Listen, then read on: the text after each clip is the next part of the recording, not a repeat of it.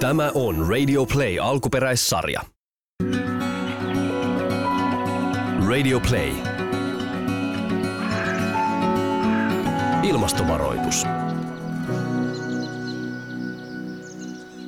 Tässä podcastissa tänään meillä kaksi huippuekonomistia studiossa, äh, Sixten Korkman ja Timo Tyrväinen. Ja ihan aluksi Timo mennään äh, Sixtenin kirjaan Talous ja utopia. Joo, sä kirjoitit, siitä on muutama vuosi aikaa, tässä mainiossa kirjassa Talous ja utopia seuraavasti. Talouden kasvu on elintason perusta. Kasvun kiroaminen on vailla mieltä, mutta kasvun on vastedes oltava aiempaa aineettomampaa. Talouden kasvu perustuu nykyyhteiskunnassa enenevästi tietoon, joka kumuloituu jatkuvasti. Tiedon kasvulle ei ole rajoja, eikä siksi myöskään talouden kasvulle. Ympäristöongelmat ovat todellinen uhka maapallon kehitykselle. Ratkaisua ei tule kuitenkaan hakea kasvun kirroamisesta, vaan sellaisesta politiikasta, joka muokkaa talouskasvua ympäristöystävälliseen suuntaan. Paljon on viime aikoina saanut tota ilmatilaa sellainen ajatus, että jotenkin tota kasvu on turmiollista ja talouden kasvu pitäisi lopettaa ja itse asiassa taloutta, talous pitäisi saada supistumaan. Avaa vähän tätä sun viisasta kirjoittamaasi.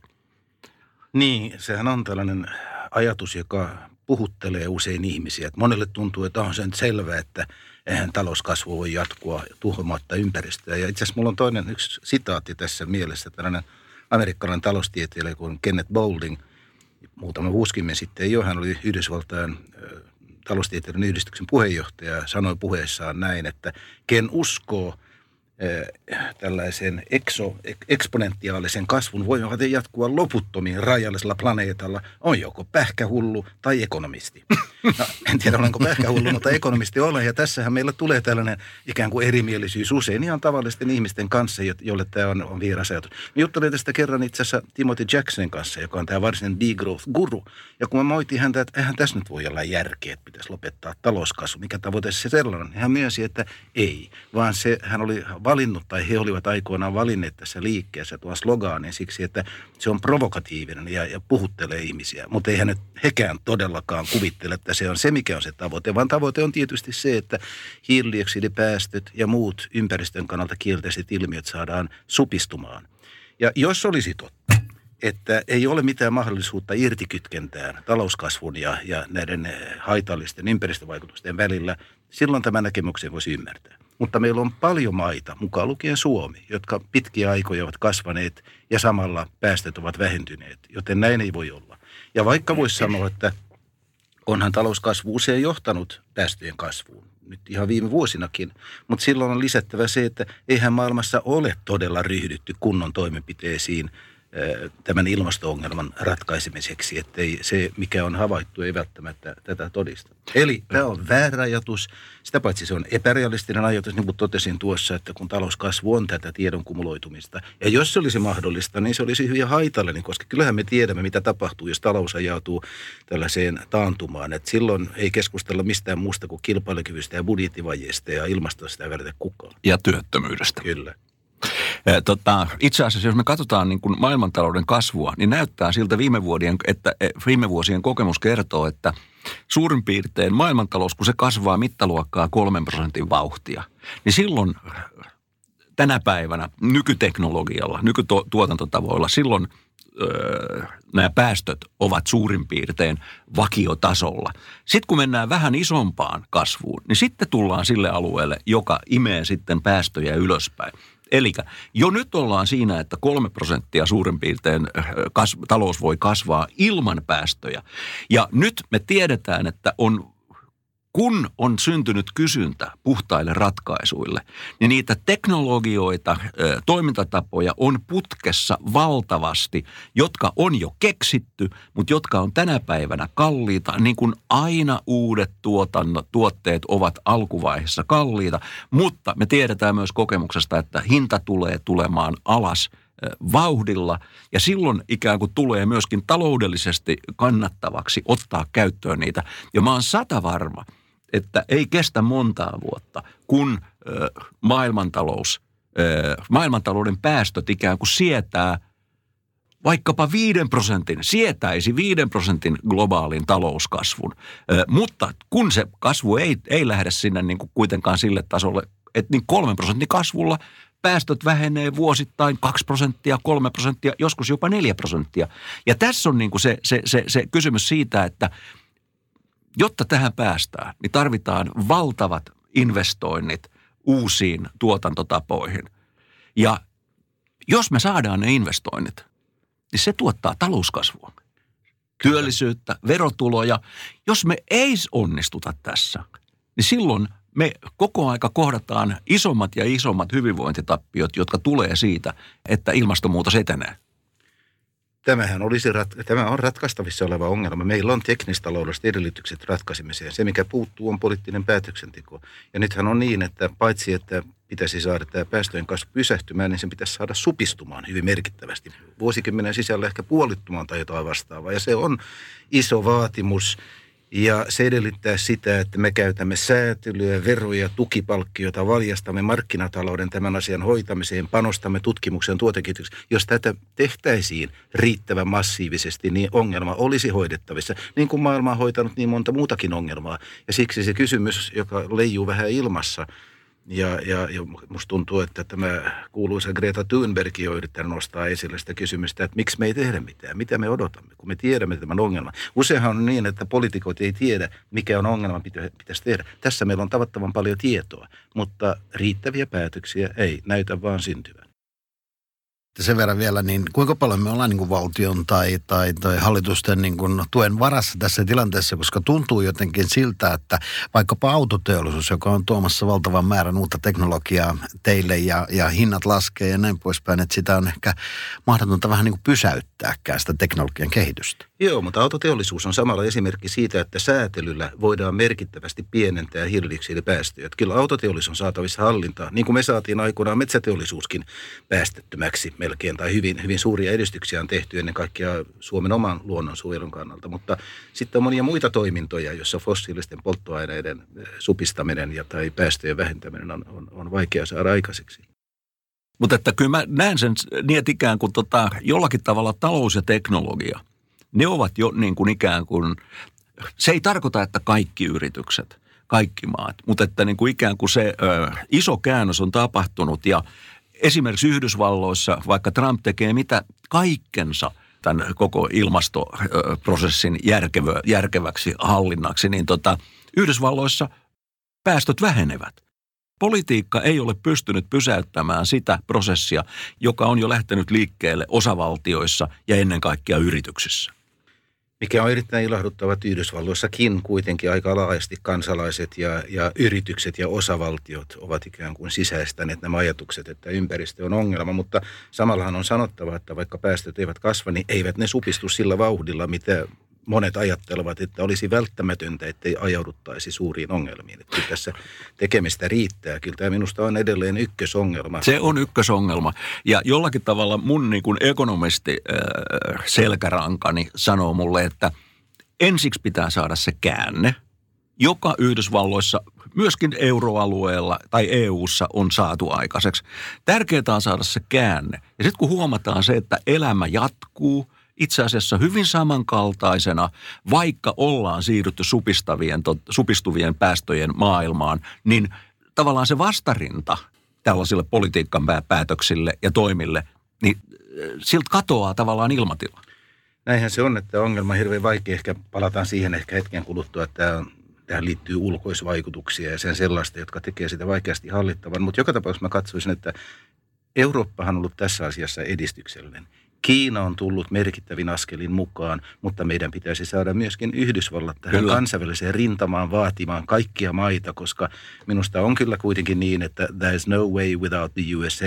Kyllä, kyllä se tarvitaan tähän taisteluun mukaan ja mä uskon, että se saadaan, koska se on Trumpin jälkeistä aikaa. Toi, se on katastrofi myöskin ilmaston kannalta, jos Trump valitaan uudestaan. Mutta muuten uskon, että ei ole kaukana se päivä, jolloin Yhdysvallat myöskin on valmiin kantava osa vastuuta tästä asiasta. Hei, sä nostit tuossa, käytit useimmille kuulijoille outoa sanaa. Kuten, joka, kuten minullekin, mutta olin tulossa siihen kohtaan, mutta joo, mennään mutta, siihen ulkois, mutta, ulkoisvaikutuksiin. Mutta, kyllä. Että, että mitä, avaapas nyt taas tätä. Mitä, niin. mitä ekonomisti tarkoittaa, joo. kun ne puhuu ulkoisvaikutuksista? Mennään siihen, niin mun tarkoitus olikin, että palataan varmaan siihen, että tällähän on erityispiirteitä tällä ympäristö vaikutusproblematiikalla, että ulkoisvaikutuksella tarkoitetaan sitä, että määrätyn tavaran tai palvelun myyjä ja ostaja eivät kanna kaikkia seurauksia tekemästään kaupasta. Että jos joku tuottaa vaikkapa auton ja joku ostaa auton, niin voi olla, että siihen tuotantoprosessiin tai auton käyttöön liittyy haitallisia vaikutuksia, vaikkapa hiilidioksidipäästöjä tai muita, melua,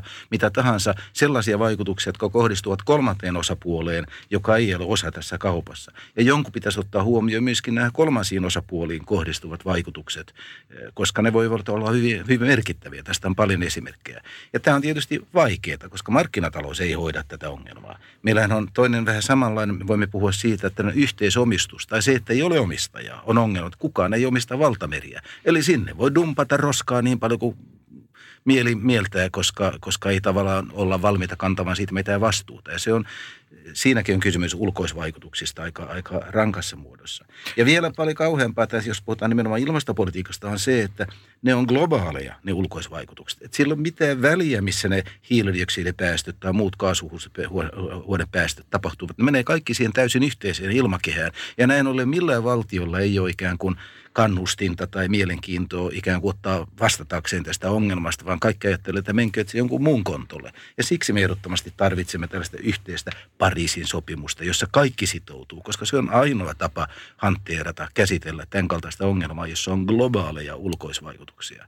Tämä on yksi syy. On muitakin syitä, mutta tämä on yksi syy, minkä takia mm. tähän ongelmaan on niin vaikea päästä käsiksi. E- Eli niin kauan kuin ilmakehä on ilmainen kaatopaikka, aina on niitä, jotka ovat valmiita sitä ilmaista kaatopaikkaa käyttämään. Juuri niin. Ja sitten tulee vielä se, että kun tähän liittyy aina vähän epävarmuutta, kun nämä tapahtuu hitaasti, niin lyhytjänteinen politiikka ei koskaan kanna huolta, nämä kumuloituu hitaasti. Ja sitten on aina lobbareita, jotka on valmiita kertomaan, että ei tässä ole mitään ongelmaa, koska heillä on intressiä öljyteollisuudessa, hiiliteollisuudessa tai jossain muualla. Tässä on tässä on monia ongelmia ja todellakin tämä demokratia, joka on maailman vähiten huono järjestelmä, niin se ei ole ihan parhaimmillaan silloin, kun puhutaan pitkän tähtäimen ongelmia ratkaisemisesta. Miten herrat näette sen, kun tuossa Sixten äh, viittasit Pariisin sopimukseen, niin minkälainen vaikutus täällä, tässä on sitten, jos joku jää siitä ulos, niin kuin tässä tapauksessa sitten vaikka niin kuin Amerikan Yhdysvallat on jättäytynyt tästä pois. Mitä se sille pitkässä kehityksessä tarkoittaa?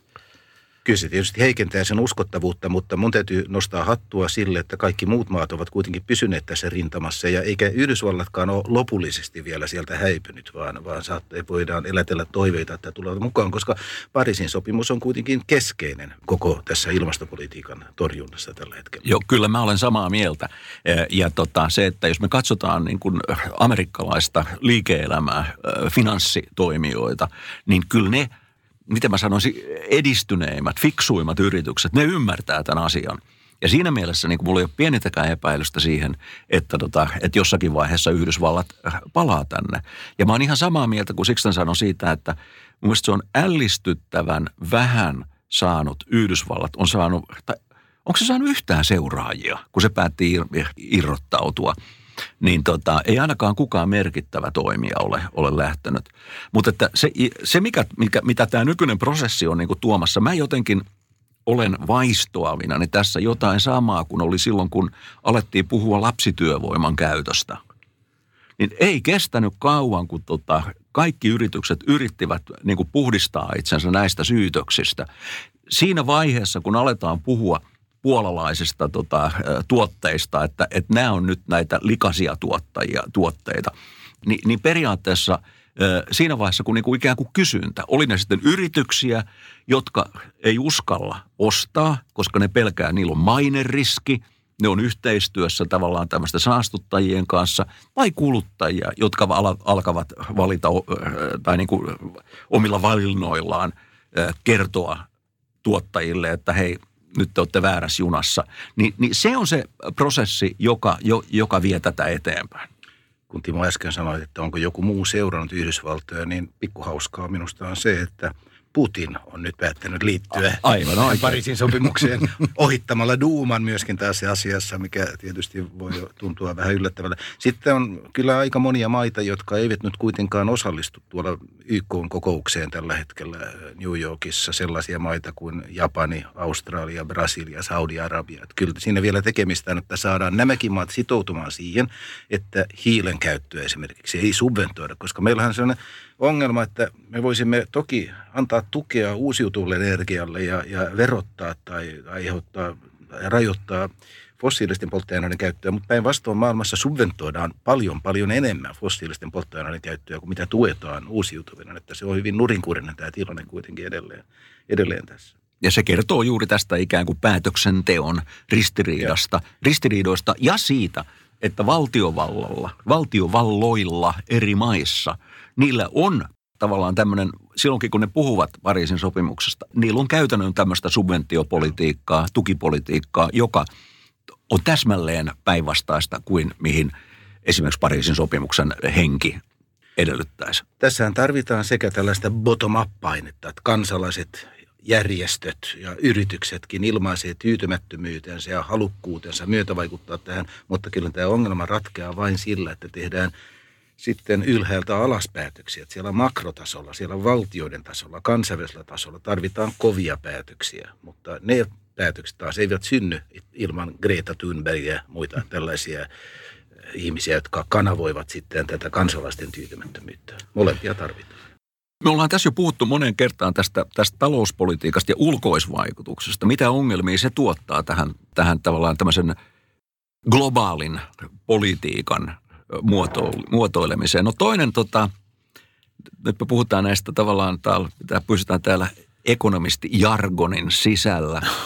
Puhutaan aikakonsistenssi-ongelmasta, talouspolitiikan laadinnasta. Niin osaatko sitten avata tätä termiä? No tuota, tässä on kysymys siitä, että voivatko taloustoimijat, kotitaloudet ja yritykset luottaa siihen, että politiikka on johdonmukaista pitkällä aikavälillä? Tai puhuuko hallitus yhtä nyt ja tekee kenties jotain päätöksiä nyt, mutta peruu ne sitten myöhemmin? Ja näin ollen se kannattaa ottaa huomioon. Yksi hyvä esimerkki tästä minusta kyllä euroalueella oli se, että meillä oli niin sanottu no bailout rule, että jos – joku valtio joutuu ongelmiin, niin sitä ei auteta. Ja ajatus oli se... Eli tämä liittyy nyt tähän finanssikriisin, finanssikriisin. aikaan. Ajatus oli se, että kun me kerromme etukäteen, että älkää sitten odottakaa apua, niin sitten nämä valtiot käyttäytyy vastuullisesti. Ja samalla me olemme kertoneet pankeille, että viranomaiset eivät tule teitä pelastamaan, jos ajaudutte ongelmiin, joten käyttäytykää siivosti. Mutta eihän tähän ole uskottu, koska kyllä ne pankeissa hyvin tietää, että they are too big to fail. Ne on niin suuri, että niitä voi jättää kaatumaan, koska siitä olisi katastrofaalisia seurauksia koko yhteiskunnalle ja näin ollen nämä pankit käyttäytyvät holtittomasti, ottavat liikaa, liikaa riskiä ja, ja tässä meille on ikään kuin iso ongelma. Ja siinä on se, että meiltä puuttuu tällainen uskottava sitoutuminen pitkällä aikavälillä johdonmukaiseen politiikkaan. Tässä suhteessa voi sanoa, että ilmastopolitiikassakin on vaarana se, että – että tällainen ilmiö esiintyy. Ja siinä auttaa nämä kansainväliset sopimukset, koska jos sitoudutaan ja sitä valvotaan ja ainakin moraalisesti sanktioidaan, eli nuhdellaan, niin, niin se tukee kyllä sitä, että jäsenmaat sitten, eri maat voisivat sitoutua pysyvästi johdonmukaiseen politiikkaan, mutta on tässä ongelmaa. Ja sehän, mikä tässä on, tota, tämä on tuskastuttavan hidasta prosessi, jossa joudutaan tämä ilmastopolitiikan kehittämisen etenemisen prosessi, jossa joudutaan menee monen pysäkin kautta, jotta päästä siihen, että edes olisi, olisi mahdollista keskustella tällaisesta niin kuin tavallaan yhteisestä lainausmerkeissä sitovasta politiikasta. Ja esimerkiksi niin kuin nyt vajaa vuosi sitten Katowicen kokouksessa vihdoinkin saatiin aikaan sopimus siitä, mitenkä mitataan – näitä, näitä päästöjä. Ja silloin tulee mahdolliseksi osoittaa sitä, että, että mitkä teidän päästöt nyt sitten oikeasti olivatkaan. Ja, ja, ja on mahdollista sen jälkeen taas siirtyä siihen seuraavaan keskusteluun, johon liittyy sitten juuri nämä maineriskit. Jos maat osoittautuvat, että ne on huijareita. Mä luulen, että tekisi mieli sanoa, no, tässä on Trumpista puhuttu vähän turhaakin, että Yhdysvallat, Yhdys, Yhdysvallat on jotenkin niin kuin – aivan omassa kategoriassaan tuntuu olevan, että se voi tehdä ihan mitä tahansa. Trump voi tehdä mitä tahansa, huijata miten tahansa ja jotenkin se ei joudu vastuuseen. Mutta mä veikkaan, että ei kyllä maailmassa muita valtioita, valtiojohtajia ole, jotka vois käyttäytyä näin. Ja sitten kun niitä maineriskejä alkaa kaatua päälle, kun pystytään mittauksilla osoittamaan, että hei, teidän todellisuus on ihan muuta kuin te meille väitätte, niin siitä tulee iso paine sitten. Saadaan lisättyä sitä painetta, joka sitten niin kuin johtaa ympäri maailmaa siihen, että on, on niin kuin de facto pakko. Tässä kun Minusta Trumpista ei ole puhuttu liikaa siinä mielessä, että Yhdysvaltojen painoarvo on niin suuri tässä asiassa. Toisaalta, koska se on toiseksi suurin absoluuttinen päästön aiheuttaja, per capita ylivoimaisesti suurin, kumulatiivisesti yli aikojen ollut verrattomasti suurin, ja koska USA on teknologia jätti, joka voisi merkittävästi auttaa tämän ongelman ratkaisemisessa. Ja kun nyt Trump, paitsi että hän ensiksi kielsi koko ongelman olemassaolon, sen jälkeen myöskin otti sen kannan, että ei Yhdysvaltojen kannata – osallistua näihin talkoisiin, kun ei ole varmuutta siitä, että muut osallistuvat. Niin tämä muistuttaa vain siitä, että tämä taakanjoko-ongelma on todella suuri. Tämä liittyy juuri siihen, että nämä on globaalisia ulkoisvaikutuksia ja kyllähän nämä kehittyvät taloudet, minusta ymmärrettävästi voi Kiina ja Intia ja monet vielä köyhemmät maat sanoa, että tämä ongelma on syntynyt teidän elintason kohottamisen seurauksena. Nyt olisi ikään kuin meidän vuoro, että älkää nyt olko liian tiukkoja. Ja sen takia minusta on kyllä selvää, että EU-maat, Yhdysvallat, kehittyneet maat, niiden pitää leikata päästöjä paljon rajummin kuin mitä me voimme vaatia näiltä, näiltä köyhiltä mailta. Ja toinen asia, mikä tässä yhteydessä ehkä kannattaa todeta, on se, että tämähän ei ole vain ilmasto-ongelma, vaan me puhumme kestävästä kehityksestä. Ja se vaatii silloin, että talous jollain tavalla kehittyy ja että myöskin sosiaaliset vaatimukset täyttyvät. Ja silloin ennen kaikkea on kysymys äärimmäisestä köyhyydestä. Että sen lieventämistä täytyy jatkaa, koska ei, ei muuten saada näitä maita ikään kuin edistykselliseen ilmastopolitiikkaan. Tässä tota, Sixten puhu, puhuit tuota, makrotason päätöksistä, mutta väittäisin, että Timo Tyrväinen useammassakin eri jaksossa on puhunut tästä mikrotason päätösmerkityksestä. Eli minkälainen paine me tavallaan kuluttajien näkökulmasta pystytään luomaan sit sinne, sinne ihan, ihan johtoon. Ja muistaakseni Timo olet sanonut, että kaikki lähtee kuluttajasta ja kuluttajan valinnoista. No, oikeastaan mä oon sanonut sen, että kansalainen on kukkulan kuningas. No, puhutaan. Kansalainen kahdessa eri roolissa äänestäjänä, mm-hmm. jos ei kansalaiset valitse päättäjiksi, anna mandaattia sellaisille päättäjille, jotka ovat ilmastoasioissa vakavissaan. Silloin siellä on jotain muuta porukkaa päättämässä.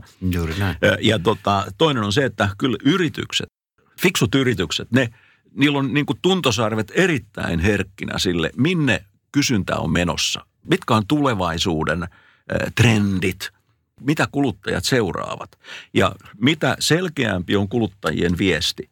Ja se ei tarkoita sitä, että kaikkien kuluttajien pitäisi muuttaa käyttäytymistä. Tempasen hatusta, kun 5 prosenttia kuluttajista alkaa käyttäytyä tavalla, joka kertoo, että nyt kulutuksen rakenne on jollakin tavalla muuttumassa. Yritykset alkaa ennakoida sitä investoinneissaan, erilaisissa ratkaisuissaan. Ja tä- tässä suhteessa niin tota, – niin tämä on se voima.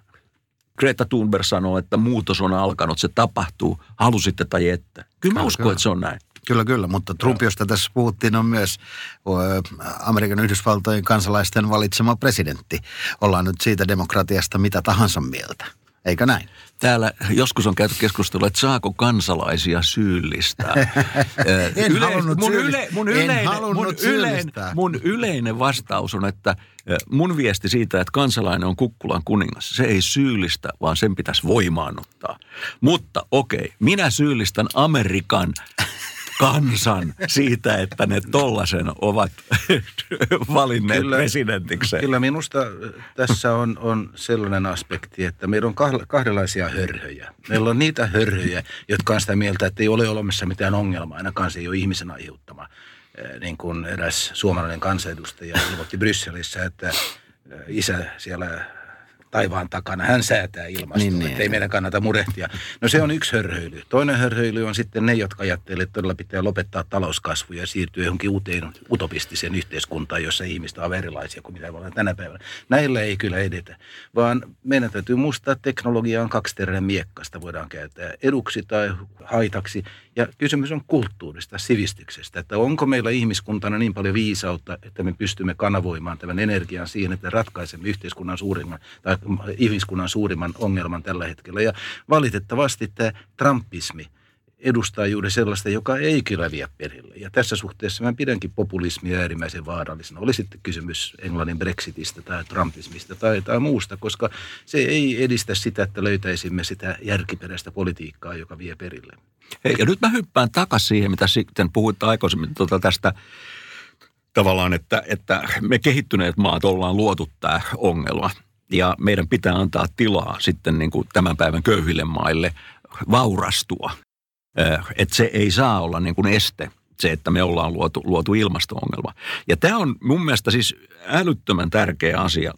Ja tähän sisältyy paitsi tämä moraliteetti, mutta siihen sisältyy myös niin kuin meidän kehittyneiden maiden itsesuojelu.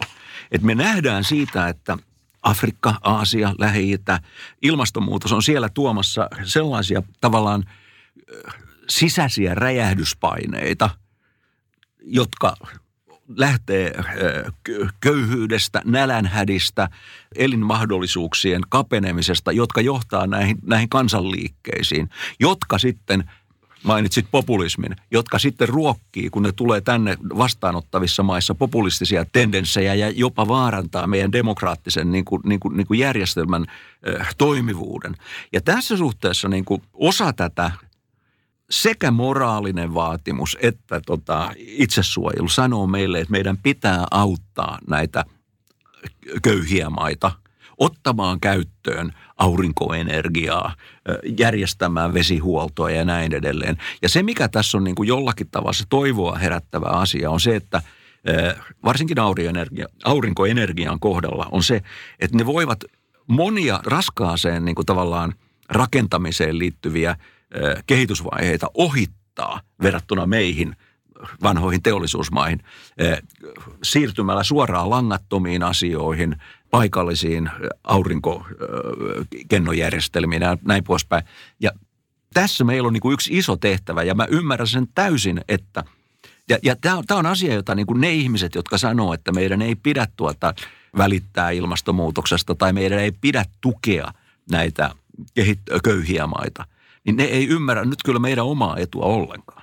Valistunut itsekkyys puoltaa sitä, että toimimme tuossa asiassa. Sanoin vain, että hän ei koske pelkästään kolmanta maailmaa tai köyhiä maita, vaan se koskee myöskin sosiaalista oikeudenmukaisuutta maan sisällä. Kyllä, että aivan oikein. helposti keltaliivit kadulla niin kuin Ranskassa, Joo. että täytyy ottaa huomioon nämä tulonjakovaikutukset ja se on oma ongelmatiikkansa. Sitten mä haluan palata vähän tähän kysymykseen yksilövastuusta, joka minusta on – aika kipeä. Et toisaalta se on varmaan ihan oikein, että meidän kaikkien pitäisi miettiä, minkälaisia seurauksia ympäristön ilmaston kannalta on meidän omalla kuluttajakäyttäytymisellä. Meidän pitää pyrkiä painostamaan yrityksiä tekemällä valintoja, jotka vie tätä eteenpäin. Mutta samalla on usein niin, että ei meillä välttämättä ole sitä tietoa siitä, että mitkä ne vaikutukset, jos katsotaan koko sen palvelun tai sen tuotteen koko elinkaaren kautta.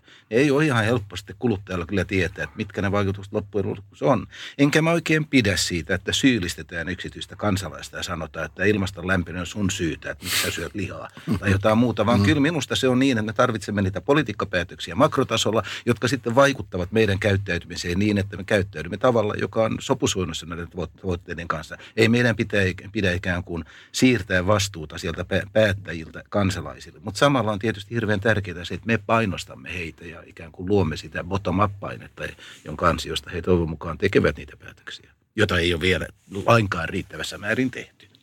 Niin ja ehkä jollain tavalla tämä aikaikkuna, mikä meillä tässä koko ongelman edessä on, niin on, on, on myös, ja tämä johtaa siihen, että niitä makrotason päätöksiä pitää tulla, jotta me ehdimme eteenpäin. Siis tämä on just se ongelma, niin kuin mä sanoin tuolla aikaisemmin, että, että jotta on, tulee mahdolliseksi sopia tällaisista tavallaan jollakin tavalla velvoittavista – sopimuksessa, niin on tarvittu ensin sopimus siitä, niin että hyväksytään, että pitää vähentää. Ja sitten on se, niin kuin, että Pariisin sopimus. Sitten on se, niin kuin, että tehdään vapaaehtoisia. Sitten ruvetaan miettimään sitä, että riittääkö ne. Eh, mutta että niistä, niitä ei ole voitu tavallaan niin kuin jakaa maittain, koska ei ole ollut tavallaan semmoista seurantajärjestelmää, jolla voitaisiin tarkistaa, verifioida se, että mitä oikeasti mitkäkin maat, mistä niitä päästöjä tulee. Toi tehdas tuolla – toi tehdas tuolla, niin tota, jotka on, niin, niin siinä vaan menee aikaa.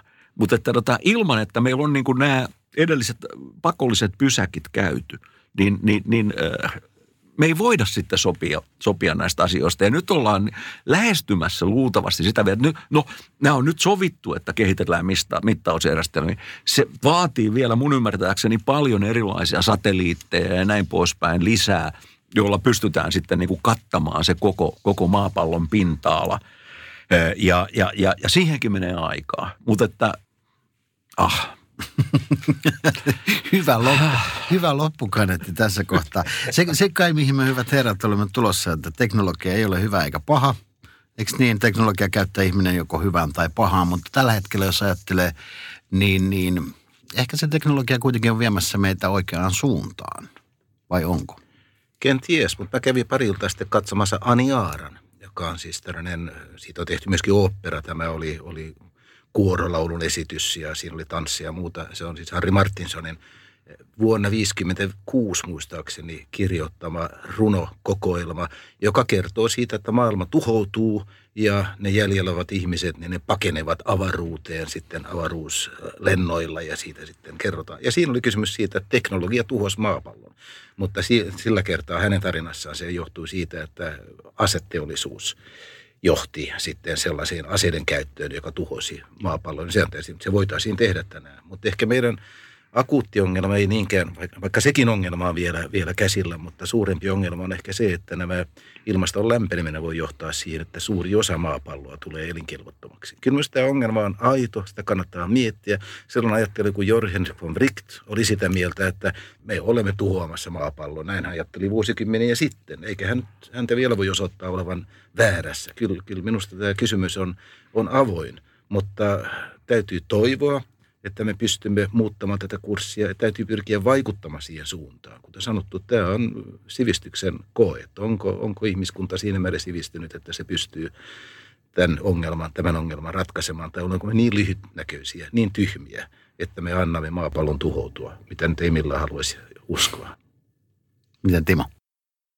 Nämä sään ääriilmiöt eh, ja terveysvaikutukset, jotka tulee paitsi ilmastonmuutokset, myös niistä samoista päästöistä, mutta ne tulee erilaisista tavallaan lähi näiden pienhiukkasten kautta, niin, niin ne alkaa olla, ne on, ne on vuosi, ne ei ala olla, vaan ne ovat vuosi vuodelta, melkeinpä kuukaus kuukaudelta, ne ovat paremmin näkyvissä. Ja mä uskon siihen, että edetään järkevämpiin ratkaisuihin sekä politiikassa että kuluttajavalinnoissa, että yritysten toiminnassa, energian käytössä järkevämpiin ratkaisuihin, voisi sanoa vuosi vuodelta.